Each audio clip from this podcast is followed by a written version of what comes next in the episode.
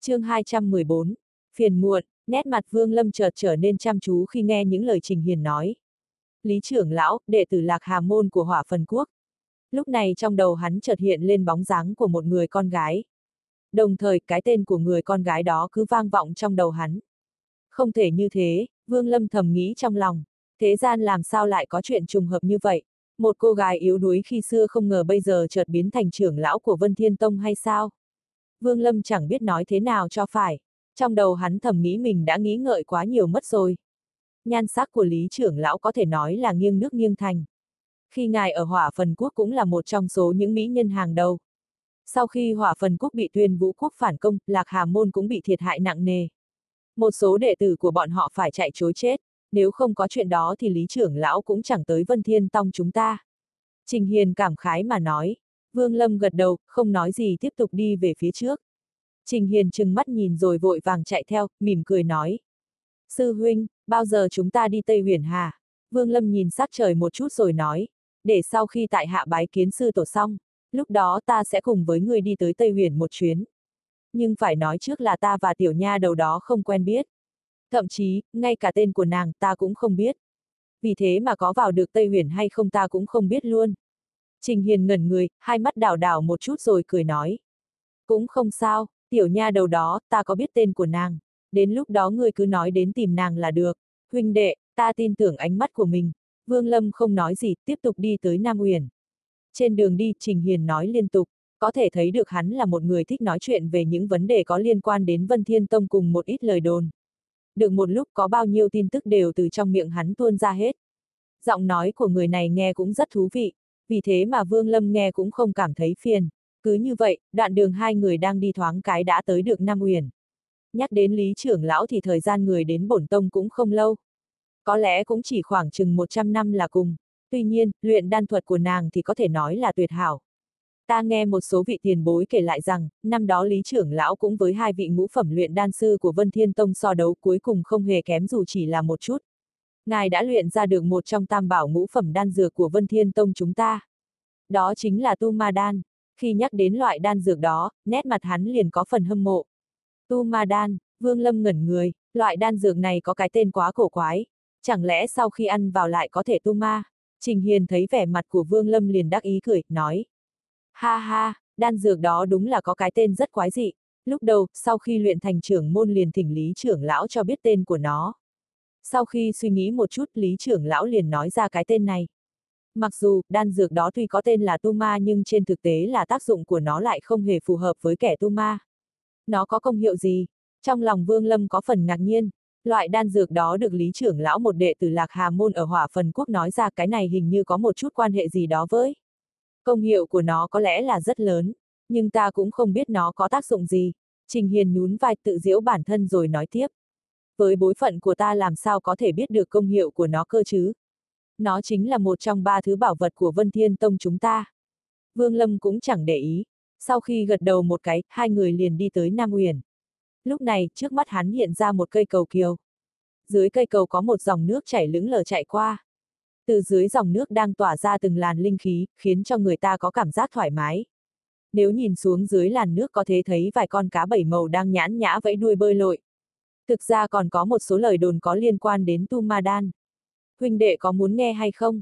Khi tới trước cây cầu, Trình Hiền liền dừng lại cười nói. Tại hạ xin lắng nghe, ánh mắt Vương Lâm cũng thuận theo cây cầu nhìn vào phía bên trong. Hắn chỉ thấy được phía trong đó có một làn xương trắng lượn lờ che phủ tầm mắt. Cách đó không xa cũng chỉ có thể nhìn thấy thấp các kiến trúc với những đường nét chạm khắc vô cùng yêu nhã, mang đến cho người ta một cái cảm giác thoát tục. Nghe đồn, khi lý trưởng lão còn trẻ đã từng có một thời gian sống ở Tu Ma Hải. Vì vậy mà Tu Ma Đan chính là một đoạn chuyện xưa của nàng. Tất nhiên, đó cũng chỉ là tin đồn mà thôi. Trên thực tế thì lời đồn liên quan đến lý trưởng lão có rất nhiều. Chờ khi nào có thời gian, ta với ngươi sẽ nói chuyện với nhau. Trình Hiền nhanh chóng nói. Sau khi nghe xong, nét mặt Vương Lâm vẫn thản nhiên ôm quyền đối với Trình Hiền rồi cất bước hướng về phía cây cầu mà đi. Vương Lâm huynh đệ, ngươi phải nhớ kỹ đấy, ta ở đây đợi ngươi, nhớ đừng có quên chúng ta còn có việc quan trọng cần phải làm. Trình Hiền vội vàng kêu lên, Vương Lâm ngoảnh mặt làm ngơ đi qua cây cầu. Sau khi tiến vào Nam Uyển, sương mù càng lúc càng đậm cơ bản là không thể thấy rõ được vật ngoài ba trượng. nếu bổn tôn của Vương Lâm ở đây tất nhiên là chẳng thèm để ý. Hắn chỉ cần dụng thần thức đảo qua là có thể xác định chính xác được đường đi. Nhưng bây giờ, phân thân của Vương Lâm mới chỉ đạt tới tầng thứ 8 của ngưng khí kỳ. Vì thế mà hắn chỉ có thể chậm chậm đi về phía trước. Càng đi sâu vào trong, sương mù lại càng thêm dày đặc. Dần dần, tầm mắt của hắn từ ba trượng đã giảm xuống còn có một trượng. Đúng vào lúc đó, một thanh âm từ trong sương mù vọng ra. Cấm lệnh của Nam Uyển, đệ tử ngoại uyển nếu không có lệnh bài không được bước vào. Vương Lâm dừng lại, nét mặt hắn vẫn thản nhiên, cao giọng nói. Đệ tử Vương Lâm tới đây bái kiến Lý Sư Tổ. Thanh âm vừa rồi liền im lặng một lúc. Sau đó, sương mù trước người Vương Lâm như có một bàn tay vô hình vén sang hai bên, để lộ ra một con đường nhỏ. Con đường uốn lượn kéo dài vào sâu trong Nam Uyển. Theo đường này mà đi là tới được chỗ ở của Lý trưởng lão. Đi đi, thanh âm đó lại tiếp tục vang lên. Lúc này, Vương Lâm có cảm giác trong thanh âm có một chút hậm hực nào đó. Vương Lâm cũng chẳng nói thêm một lời, cứ theo đường nhỏ mà đi. Lúc này, bên tai hắn thì thoảng lại nghe thấy có tiếng nhạc từ xa truyền đến. Theo tiếng nhạc mất một chút thời gian, Vương Lâm đã đi tới cuối con đường. Một tòa lầu được xây dựng bằng đá trắng hiện ra trước mặt hắn. Qua cánh cửa của căn lầu có thể nhìn thấy bên trong có một bóng người. Người đó đang ngồi ngay ngắn, trước mặt nàng có một cây cổ tranh. Do cửa sổ có một cái rèm trắng nên không thể nhìn rõ khuôn mặt. Ngay khi Vương Lâm đến gần, khúc nhạc từ bên trong vọng ra thấm vào trong thể xác vào tâm hồn của người nghe khiến cho người ta ngơ ngẩn. Vương Lâm không nói gì cứ lẳng lặng đứng đó mà nghe. Một lúc sau, khúc nhạc dần biến mất, một thanh âm dịu dàng êm tai từ trong lầu vọng ra. Ngươi là Vương Lâm, tiếng nói đó rơi vào trong tai khiến cho Vương Lâm nhất thời chấn động ánh mắt xuất hiện một sự không tin vào bản thân. Nhưng thoáng cái, hai mắt hắn liền trở lại bình thường. trầm mặc một chút Vương Lâm chậm rãi mở miệng nói. Vâng, lời nói của hắn vừa mới dứt chỉ nghe thấy một âm thanh vang lên. Trong căn lầu cây cổ tranh trên tay người đó chợt bị kéo đứt một giây. Ngay sau đó cửa sổ căn lầu chợt mở, để lộ ra dung nhan thiên kiều bá mị khiến cho kẻ khác phải ngây ngất. Khuôn mặt lạnh đạm của nàng làm say đắm lòng người, đôi tay mềm mại trắng nón. Nếu miêu tả thì chỉ có thể so sánh dung nhan của nàng tươi như hoa âm thanh trong trẻo như tiếng chim hót. Làn da trắng như tuyết, trong nháy mắt ánh mắt của nàng cũng trở nên bình tĩnh, đưa mắt nhìn Vương Lâm thật kỹ. Một lúc sau, nét mặt nàng lại trở nên phiền muộn, nhẹ nhàng hạ rèm cửa xuống, che đi dung nhan khiến cho kẻ khác không thể kiềm chế được lòng mình. Ánh mắt Vương Lâm vẫn bình tĩnh. Trong nháy mắt khi đối phương mở miệng nói chuyện, hắn liền nhận ra người ta không nghĩ ra được thân phận của mình. Sự tình trải qua nhiều năm như thế, bây giờ nàng đã trở thành trưởng lão cả Vân Thiên Tông. Tuy tu vi phân thân của Vương Lâm không đủ, nhưng nhãn lực vẫn sắc bén như cũ. Hắn có thể thấy được tu vi của nàng đã đạt tới kết đan sơ kỳ. Nếu ở môn phái khác mà sư phụ và đệ tử có tu vi tương đương thì đúng là một chuyện khó tin. Nhưng ở nội viện của Vân Thiên Tông thì đó lại là một chuyện bình thường. Tiêu chí sắp xếp trong nội viện cũng không phải là tu vi mà là luyện đan. Vì thế mà trong nội tông của Vân Thiên Tông thường xuyên có chuyện tu vi của sư phụ không bằng đệ tử. Chỉ có điều tiêu chuẩn của Vân Thiên Tông hoàn toàn khác với bên ngoài mà thôi. Đương nhiên để luyện chế được đan dược thì tu vi cũng phải đạt tới một trình độ nhất định mới có thể luyện chế. Vì vậy mà tuy nói tu vi không quan trọng nhưng đôi khi vì chuyện luyện đan mà cũng tăng lên. Mà trên thế gian này lại có mấy người được như Lý Mộ Uyển chỉ dựa vào tu vi kết đan sơ kỳ đã có thể luyện chế ra được đan dược mà chỉ có luyện đan sư cấp bậc nguyên anh kỳ mới có thể cơ chứ. Vương Lâm thầm than trong lòng, không ngờ thế sự thay đổi quá nhanh. 200 năm thời gian tuy nói rằng không dài lắm nhưng nếu nói ngắn thì cũng chẳng hề ngắn chút nào. Dung nhan của nàng so với năm đó còn hơn mấy lần. Chuyện hơn 200 năm trước giống như chỉ mới vừa xảy ra ngày hôm qua. Tuy vậy mà nó lại như cách rất xa khiến cho người ta không thể dễ dàng vượt qua được cái khoảng cách đó. Vương Lâm cũng không có ý định bước lên nhận người quen. Tướng mạo của hắn cũng không còn là mã lương của năm đó. Vì thế Lý Mộ Uyển cũng không có khả năng nhận ra. Có chuyện gì, Lý Mộ Uyển ngồi trong lầu, tuy vậy thanh âm của nàng lại có một chút phiền muộn. Vương Lâm hít một hơi thật sâu, trong lòng cười khổ. Hắn thầm than một tiếng, nói, đệ tử, đệ tử, đối mặt với cố nhân khi xưa, hai chữ đệ tử quả thực Vương Lâm không thể nói được một cách rõ ràng. Lý Mộ Uyển đang ngồi trong lâu, sau khi nghe thấy thanh âm của Vương Lâm, thân hình nhất thời lại run lên. Nàng vung tay hữu lên, khuôn mặt lập tức được che lại bởi một tấm khăn tím. Sau đó, mở cửa đi ra. Sau khi đi ra đến ngoài, nàng kinh ngạc nhìn Vương Lâm. Đan lô của đệ tử bị vỡ. Ánh mắt Vương Lâm bình tĩnh, chậm rãi nói. Lý Mộ Uyển nhìn Vương Lâm một cách cẩn thận, sau đó thu hồi ánh mắt tuy nhiên trong đôi mắt lại có phần phức tạp mở miệng nói. Ngươi là người sở quốc, Vương Lâm trầm mặc một chút rồi gật đầu. Lý Mộ Uyển than nhẹ một tiếng, thần thái trở lại bình thường, nói. Đan lô bị vỡ hiển nhiên là do linh lực trong cơ thể ngươi tăng lên quá nhanh khiến cho ngọn lửa không ổn định. Hiện tượng đó rất bình thường, chỉ cần kiên trì một thời gian là có thể giải quyết. Nói xong, nàng hơi suy nghĩ một chút rồi mở túi chữ vật lấy ra một cái đan lô. Nếu ngươi là đệ tử Chu Lâm thì ta tặng ngươi cái đan lô này. Ngươi dùng nó để luyện đan có thể giữ được trong vòng trăm lần sẽ không bị vỡ. Nhưng nếu sau trăm lần mà người vẫn không thể khống hỏa một cách tự nhiên thì rõ ràng là ngươi không có duyên với luyện đan. Đến lúc đó ngươi hãy thôi đừng cố với việc luyện đan nữa.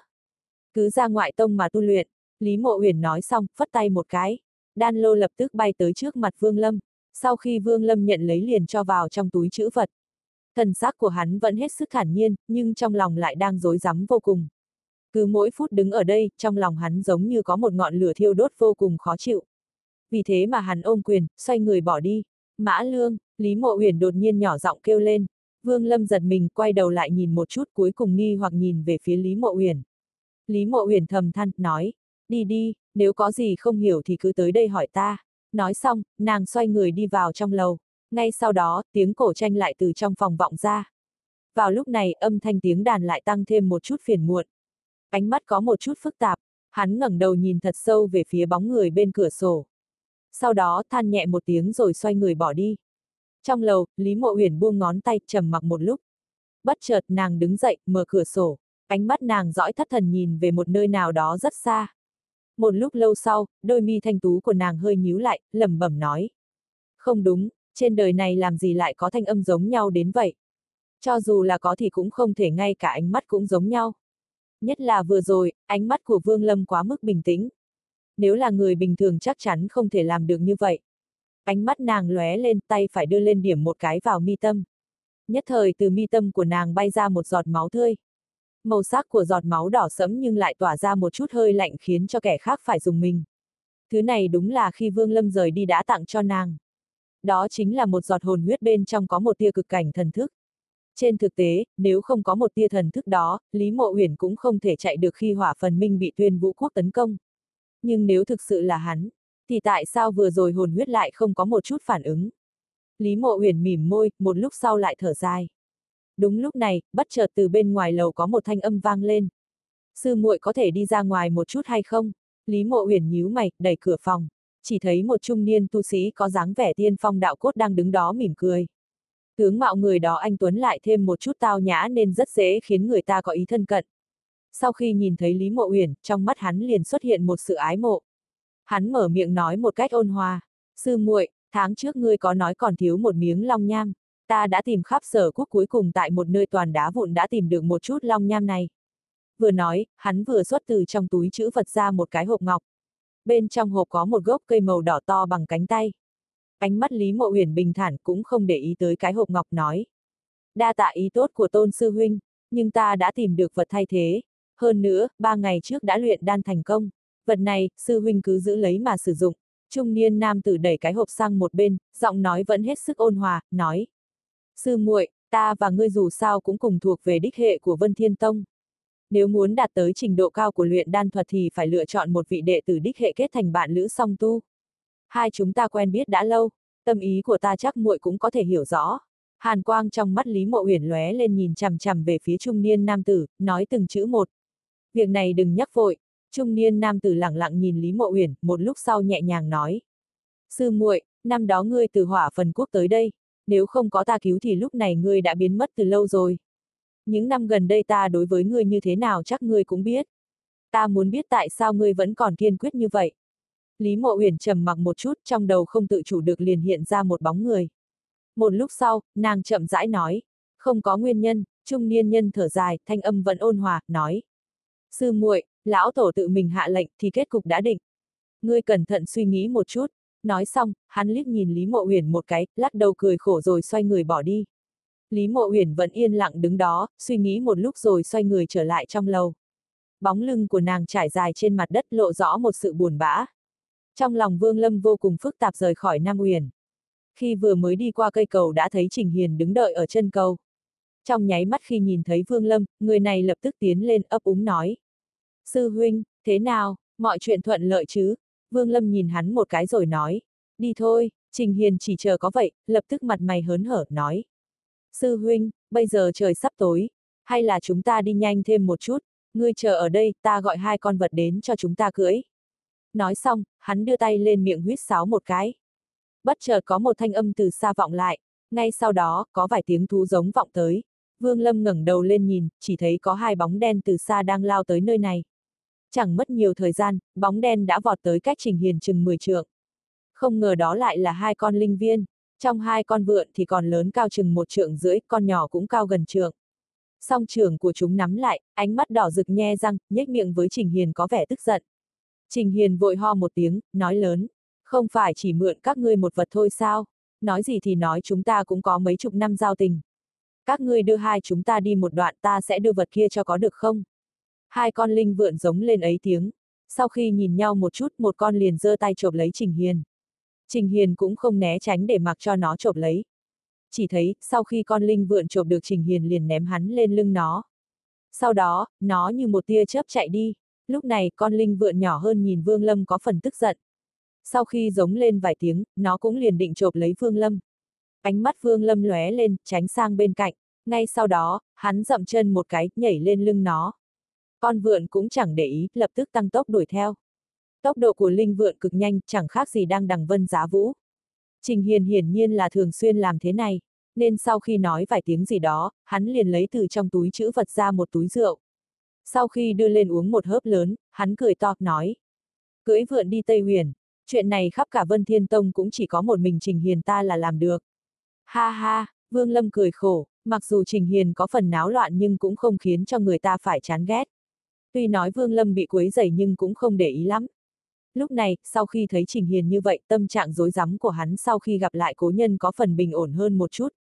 Trình Hiền cầm túi rượu trong tay ném về phía sau, Vương Lâm giơ tay bắt lấy. Sau khi liếc mắt nhìn Trình Hiền một cái, trong đầu lại hiện lên hình ảnh buồn bã của Lý Mộ Huyền. Hắn không nhịn được được túi rượu lên miệng uống một ngụm lớn,